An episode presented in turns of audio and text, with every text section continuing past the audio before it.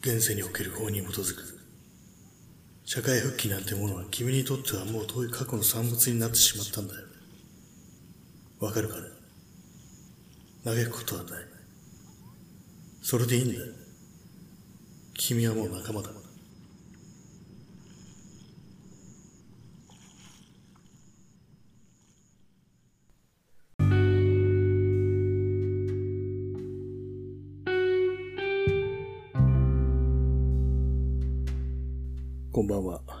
はい、というわけで始まりました。新谷明の夜部屋で朝を待つ第17回ですね。昨日また数字間違えて15回とか言っちゃいましたけど、16回でしたね。えー、また 冒頭のあれは、野獣しすべしで、松田優作が初めて人を殺した加賀武氏に語りかけるシーンからの引用でしたね。ご清聴ありがとうございました。というわけで、まあ、今日あれですね。ずっと雨降りや雨降りですけども、なんか台風は、まあ、東京はそれたみたいな感じで、結局まあ普通の雨の日っていうことになっちゃいましたね。まあ雨は雨なんで、全然嬉しくはないっていう感じですけど、まあ暴風とかね、ほんと大雨よりかは全然いいんで、まあ良かったのかなと思いつつも、なんか本当にね、気候がおかしいよなっていうのはありますね。うんこんな風にそれることなんかなかったんじゃないかっていうね、意見もあってね、そういえばそうだなっていう。くるくる行ってね、なんていうか、こう、海側にどっかね、行っちゃうっていうのがあったんですけども、まあ、逆にぐるんとなんか旋回するようなね、感じの、まあ、なんか確かに、うん、聞いたことないな、みたいな、見たことないなっていう感じでね、まあ、まあありますよね。まあそういうわけで今日も始まりましたね。新谷明の夜部屋で朝を待つ第17回、えー土曜日ですね。サタデーナイトですけど、皆さんいかがお過ごしでしょうか、えー今日はさすがに家でおとなしくしてるかな。そんな風に思いながら私も部屋でね、一人こういう風に録音してるんですけども、もさっきの冒頭のやつで、もう30分くらい撮り直して、ちょっとさすがに自分の頭おかしくなったかなと思ったんですけど、なんかね、本当になんか納得いかなくてね、あれ。っていうのまあ、私あの、野獣しすべしね、結構好きな映画でね、何度も見てるんですけども、なんかどうしてもあのね、納得いかないというか、全然そんなモノマネとか得意じゃないから、無理なんですけども、到底。なんそでもなんかね、なん気になくて何回もやり直してうちにね、30分くらい経ってて、いや、早く撮れよと思ってね、もう始めたわけですけどもね、よろしくお願いします。まあ、とりあえず今日は、まずお便りから行きたいと思います。えーラジオネーム、怪しいお米セシウムさん。はい。えーこんばんは。冒頭の小芝居コーナーが復活して嬉しいです。よかったら、ですが、昔飼っていたというインコの話をしてくれませんか？どんな風にコミュニケーションをとっていましたか ?PS、台風で体調を崩されたりしていませんか？ご自愛ください。はい、ありがとうございます。そうですね、ちょっと若干今日ね、なんか頭痛がしてね、もう温存しておいたロキロキソニンを投入しましたね。まあ、そんなにまあ大しそうな、ね、頭痛でもないんですけど、なんか、なんか、それプラスなんかだるさみたいなのが結構あってね、思わず薬に頼ってしまいましたね。まあ、いろいろありがとうございます。えー、そうですね、あの、インコを昔飼ってた、ですよね。なんていう種類かな、あれは。多分、ダルマインコってやつで、まあ、ちょっとね、あの、うん大きめのやつだと思うんですよ。多分、オカメインコとかよりはちょっと大きいやつで。で、まあ、灰色の羽毛にね、こう、ほっぺに赤い丸があるってて、トサカがちょっとね、こう、毛が立ってるっていうような、そういう可愛い種類の鳥なんですけどもね、そうなんですよね、飼ってたんですよね、昔。どんな風にコミュニケーションをとっていましたか？コミュニケーションはね、あの、まあ、一応なんかまあ、喋、喋る、喋らそうと思えば喋るんだと思うんですけども、教え込めばね、そういうね、そういう調教とかはね、全然してなくてね、普通にピッピッピッって言ってましたね。特に言葉を教えてないんで、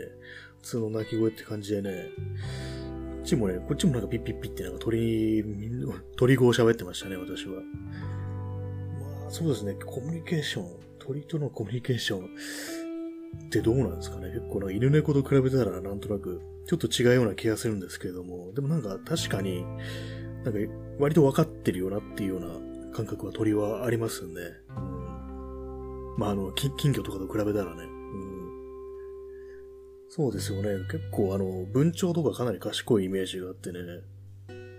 懐くっていうかね、反応、ちゃんと反応するっていうような印象があるんですけども、そうですね、コミュニケーションはね、でもね、こっちがね、あの、そのカゴの外に、近くに行ったりすると、こうし、しがみついてね、こうピッピッピッって言って、こっちになんか話しかけてくるような感じのことがありましたね、よく。うんでもこっちもね、あんまそう、まあせいぜいこう名前を呼ぶぐらいかな。話しかけるっていうのはあんまあしなかったですけども、名前を呼んだりはしてましたね。うん、でちょっとね、それっぽい、その自分の名前っぽいことを喋ることもありましたね。でもそのくらいでね、そのくらいだったんで、まあそんな、ゲイというほどのものではなかったですけどもね。うん、まあでもそのぐらいの医者を打った方がいいと思いますね。あんまりこう教え込んでね、負担をかけさせるとね、早死にしちゃったりするっていうふうに言いますからね。自由にやらしておくのがいいんじゃないかなっていうふうに思いますね。うん、まあそれに汚い言葉とかを覚えてもね、困るんでね。うん、まあ鳥はピッピでいいじゃんかっていう、そういう気もしますけれどもね。うん、でもね、本当に結構、なんていうかね、そのインコはね、立てる音っていうのがね、すごく脳裏にね、刻まれててね、例えばその鳥かごのね、側面の部分にこう足を引っ掛けてね、カチャカチャカチャカチャってね、音を立てるとかね、あとそのピッピッとかね、か、自分の名前をね、それっぽく言う時とかね、なんかちょっともごもごした感じで喋るんですけども、その感じとかね、未だに頭に残ってますね。うん。ありありと思い出せるような感じでね、結構そういう声の記憶っていうのは、音の記憶っていうのは結構ね、なかなか面白いなって感じでね、この間のあの、映画の話でしたあの、眠る虫じゃないですけどもね、なんていうかこう、自分の脳内でね、こう残留思念が再生されるような感じでね、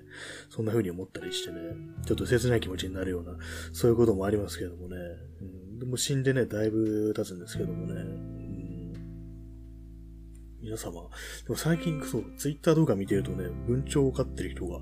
多いなっていう感じでね、文鳥あれですね、くちばしが大きいですね。で、ちょっとちっちゃくて、毛が白かったりしてね、割となんか人間によく懐く印象が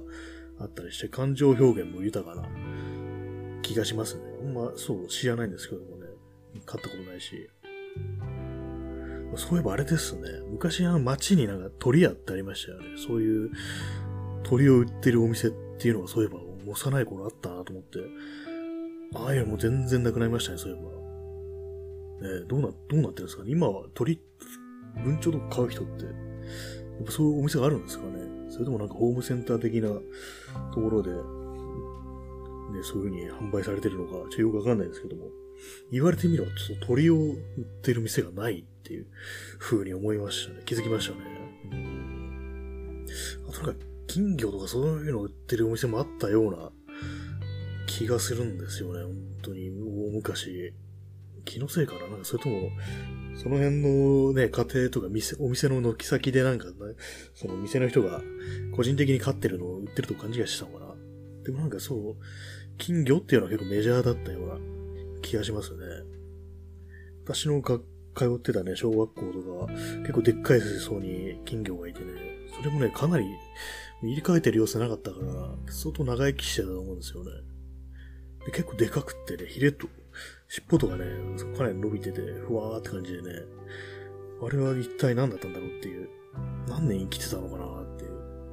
まあ、小学校つってもね、小学校せいぜい6年ですからね、まあ、その6年ぐらいなら金魚確かに生きる可能性あるよなっていう、ね、うまく育てれば、そういう感じがするんですけどもね。だからそそうですよね。学校っていうのは意外に生き物が、小学校の時とかはね、生き物結構いたりしましたね。鶏とかいましたね、そういえば。うん。そんなわけで皆さんね、どういう、動物飼った経験ある人はどのくらいいるのかな結構なんかあの、まあ、犬とか猫ってのは結構ハードル高いですけども、金魚とかね、含めたらね、意外にいるんじゃないかなっていう。あと最近ハムスター飼ってる人も結構多いですね。私は、そうですね、ハムスター飼ったことも家で飼ってたことありましたね、その子供の頃。自分が別に求めたわけじゃないですけども、なんとなく、そう、ハムスターがいてね。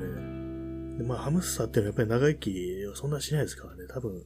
1、2年とかだと思うんですよね、寿命は。だからもう早く、早いうちにこう別れが来るっていう、あれでね、まあ、思い入れがあるとね、そう悲しくなっちゃうような感じですけどもね。うんまあでも本当に長生きしたのに死なれると本当に悲しいですからね。それこそペットロスっていうような感じになりますからね。うん。所詮動物じゃんっていう風に言う人いるかもしれないですけども、うるせえよって思いますね、普通に まあそういうわけでね、インコの思い出っていうのはね、そういう感じでしたね。インコはね、たたまにあの鳥かごの外とか出してたんですけどね、そんなにね、なんか出たがらないタイプで、まあ多分子供の頃からずっとそのカゴの中がいるのが普通っていうことで、そんなに別に飛びたいと思わなかったのかもしれないですけども、ね、でたまにまあ出すくらいでね、で、カーテンのところにね、こう、しがみついたりしてね、ピッピッピッとか言ってましたけども、え逃げ出すようなね、そういう素振りはなかったですね。幸い。本当鳥飼ってると、結構逃げられたって話をすごく聞きますよね。なんか本当に、まあ、前なんかあの、ツイッターだと思うんですけども、東京ってのは本当によく鳥が逃げ出してるっていう風に書いてる人いて、確かにそうだよなっていう、よくあの鳥が逃げたんで探してくださいっていう張り紙がもうしょっちゅう貼ってありますもんね。もうあれ見ない日がないんじゃないかっていうレベルでね、もうありとあらゆるところで逃げ出してるっていう。やっぱりみんな、なん、どうなんですかねあれ。逃げられちゃうもんなんですかねこう外出すと。まあ、元気いっぱいなのかな私のところで飼ってた鳥がそうでもなかったっていうだけであって、一般的にはもう逃げなくてたまんないのかもしれないですね、鳥ってのは。大空にね、青空に飛び出していきたいっていう、羽ばたいていきたいっていう風に思ってるのかなっていう、ねまあ、鳥の種類もあるかもしれないですね。割と小ぶりな鳥の方がなんかね、元気な、いろいろ飛んできそうな気がしますけれども、どうなんでしょうかね。まあ、ペットね、そういういろいろ飼ってるうちってなんか昔と比べたらなんか少なくなってるのかなっていう気がしますね、本当に。まあ、動物飼うのも結構余裕が必要っていうかね、この時、こういう時代だとね、本当に、あまあ、確実に今、その動物の方が先に死ぬわけであってね、それ考えるとね、なかなか結構、まあ、二の足、二の足を踏んでしまいますよね。確実にこうね、わかるっていう、別れが来るのがわかるっていうね、そういうこと考えるとね、なかなかこう、ね、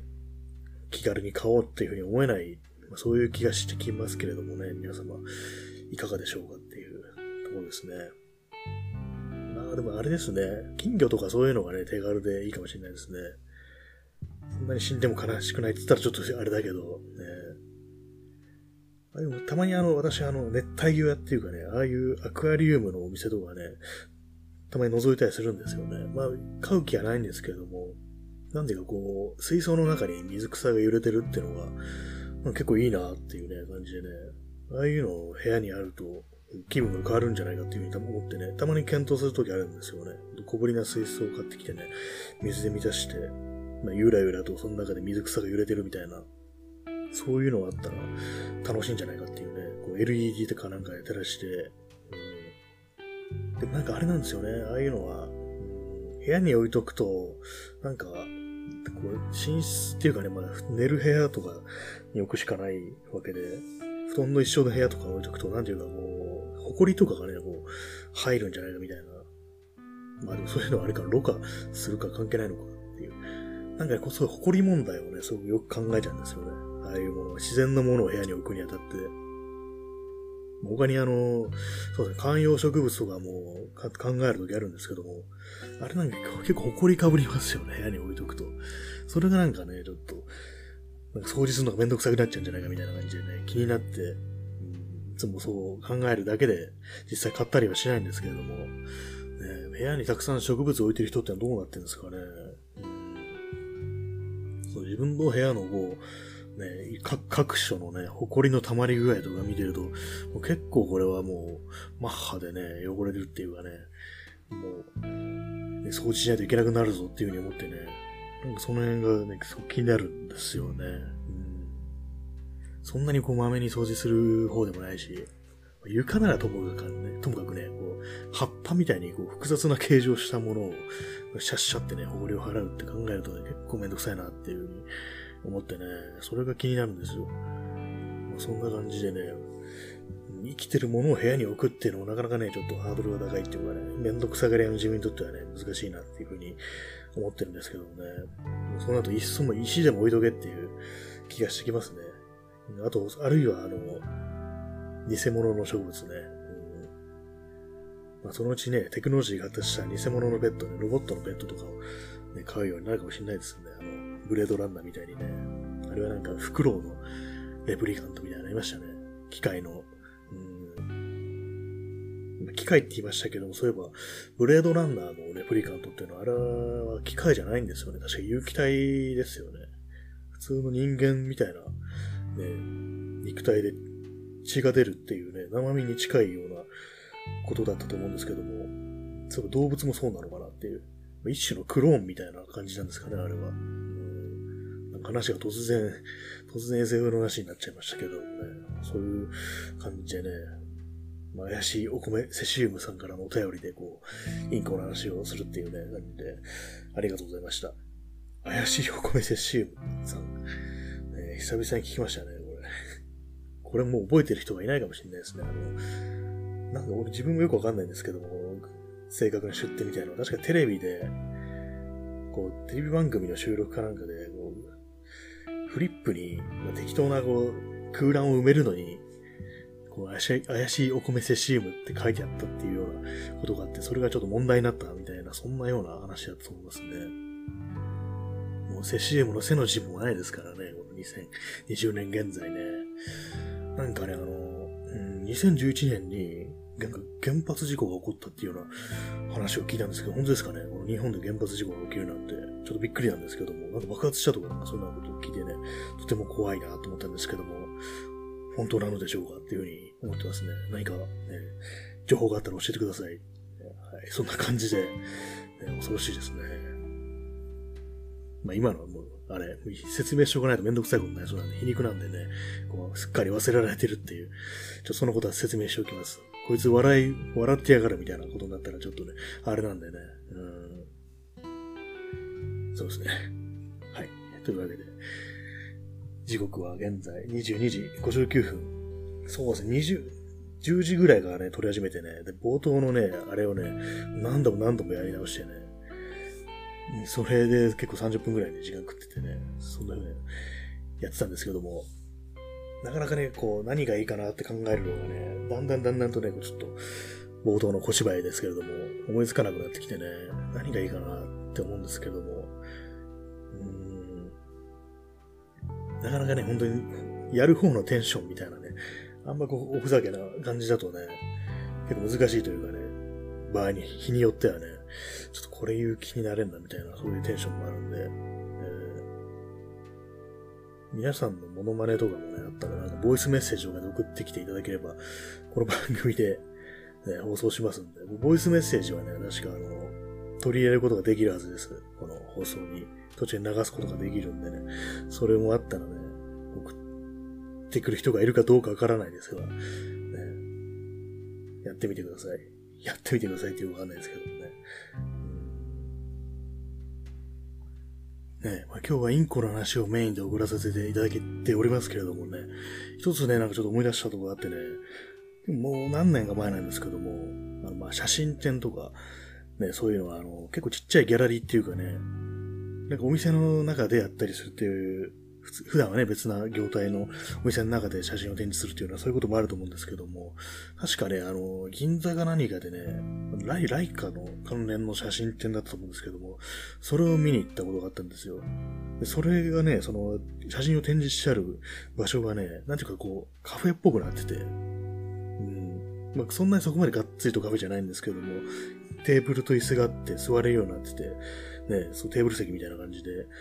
ね、そこの脇の壁にこう写真が飾ってあるって感じだったんですけども、それをまあ普通に行って見ようとして、そうするとあの、そのテーブル席に人が座ってるっていう、あれでね、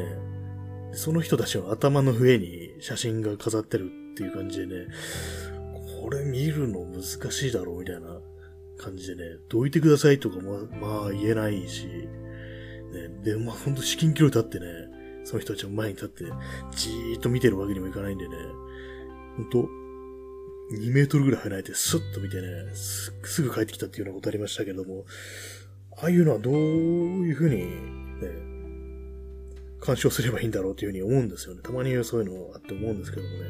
こちらも席に座って、じーっと見てるっていうような感じにした方がいいんですかね、あれは。しかもなんかカフェっぽいって言いましたけども、別になんか注文取りに来る人がいるわけでもないし、で、なんか売ってるってわけでもなかったような気がするんですよ。ただひたすらテーブル席があって、そこになんか座って談笑してる人たちがいるって感じで、なんですかね、あれはなんか、ライカの精霊とかだったりするんですかね、あれは。うん、よくわからないっていうことがあってね、結構、ああいうなんか何かを展示するスペースっていうのがかなり難しいですよね。リラックスして見れるとかね、いろんなこと考えたり、まあ何でもそうですけどね、人の集まる空間とかね、ライブハウスとか、クラブとかもそうでしょうけども、でもギャラリーっていうのもそれなりにね、それ特有の難しさっていうのはある気がしますね。うん。私はですね、あれ、ああいうところは結構、照明とかはね、暗い方が好みかなっていう感じがしますね。うん。なんだ、どっか、私がね、結構その雰囲気的に好きなのはね、あそうですね、あの、確かこの麹町のあたりの、確かあの、カメラ博物館とか、ある、なんか JJ2、JJI ギャラリーだったか JJ2 ギャラリーだったか、なんかそういう、名前のね、もう結構古くあると思うんですけども、そこのね、展示はね、結構壁が黒くってね、ライトの感じもね、ちょうどその写真の上にあるっていうような感じで、ね、明るすぎない感じがね、してね、結構あそこがね、一番集中できるかなっていうふうに思うんですよね。うん逆になんかちょっとね、自分としてはあんまこう、落ち着かないっていうかね、なんかこう、悪い気を感じるなっていうのはね、あの、写真美術館なんですよね。あの、恵比寿の。通称、都社美っていうね。なんかあそこが苦手なんですよね。うん。特に地下のね、地下1階だったかな。そこのね、展示スペースが結構苦手っていうかね、なんかすごくだるくなるんですね、あそこ行くと。まあ、霊的なあれではないですけども。なんかなんかこうね、すっごい疲れてね、休みたくなるっていうか、そう展示自体にはすごく興味があって、ものすごく大きく人を引き伸ばしちゃったりするようなね、作品があったりしてね、じっくりと見たいなと思うんですけども、なんかこうね、突っ立って見てるとね、すっごい疲れて、眠くなってくるんですよね。何なんですかね、あれは、なんだろう、二酸化炭素が多いのかとかね、なんかそんなようなこと考えちゃいますけども、地下だから。結構ね、難しいんですよね、そう自分とは相性が悪いっていうかね。やっぱりな、うん、ある程度暗いところの方がね、自分が好きですね、基本的に。他行くね、よく美術館的なところっていうと、あの、国立美術館だったかな。うん、国立近代美術館ですね。あそこはまあちょいちょい行ったりしてたんですけど、まあコロナになってから全然行ってないですけどもね。あそこもまあまあね、広いですからね、あそこは。うんなんか基本的に美術館ってもんは割と疲れるような気がしますね。まあ、なんでかっていうと、まあ多分ずっと立ってね、じっとして見てることが多いって言われてね、割とね、疲れてね、だいたい毎回運動してるより疲れんじゃないかなみたいな、なんかよ妙なね、なんか疲労感があるんですよね。まあ、集中して、そう、絵とかね、作品を見てるからなのかもしれないですけども。あとあれですね、上野の、何でしたっけな、国立博物館かな。あそこはね、結構ちびっ子たちいっぱいいるのと、まあ、人がたくさんいるっていうのね、そういうので、ね、別なちょっと疲れがあってね、なんかこう大人が一人でこう見てると、なんか子供たちの邪魔になるからみたいな、そういうようなことを考えちゃったりしてね、うん。そういう感じ割とサクッとね、出てきたりするんですけどもね、行って。う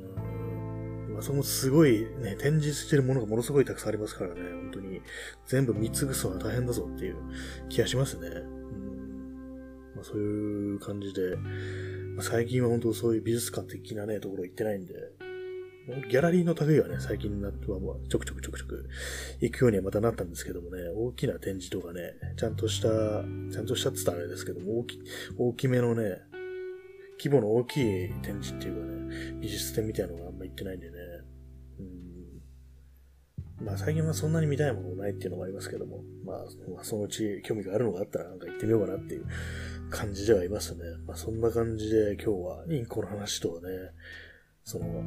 その他もろもろって話でしたね。主にインコの話をさせていただきましたけども、ね、まあ、台風が去った、明日どうなりますかね。明日はなんか午後からは、曇りって感じでね、もう台風がいなくなったから、あの、台風一過特有のカッと暑いのがないと考えると、まあいいかなっていう感じじゃありますね。うん、あの暑さは本当に、ね、湿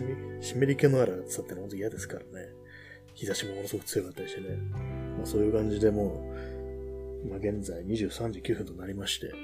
皆様いかがお過ごしかどうかわかりませんけれども、そんな感じで今日はこれにて締めさせていただきたいと思います。まあそういうわけで、また明日も放送しますと、します。やります。ね。この放送やってるとね、なんか結構ね、自分の放送をやるっていうね、ことのせいでね、他のね、生放送を見ることがね、よその生放送を今日見たいのがあるんですよ。それをなかなかちょっとね、集中して見る時間がないっていうようなことになってね、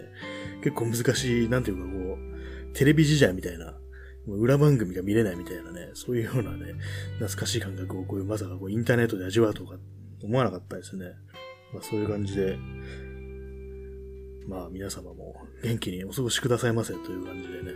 本日はこれにて終了させていただきます。それでは皆さん、さよなら。お体にお気をつけてお過ごしください。さよなら。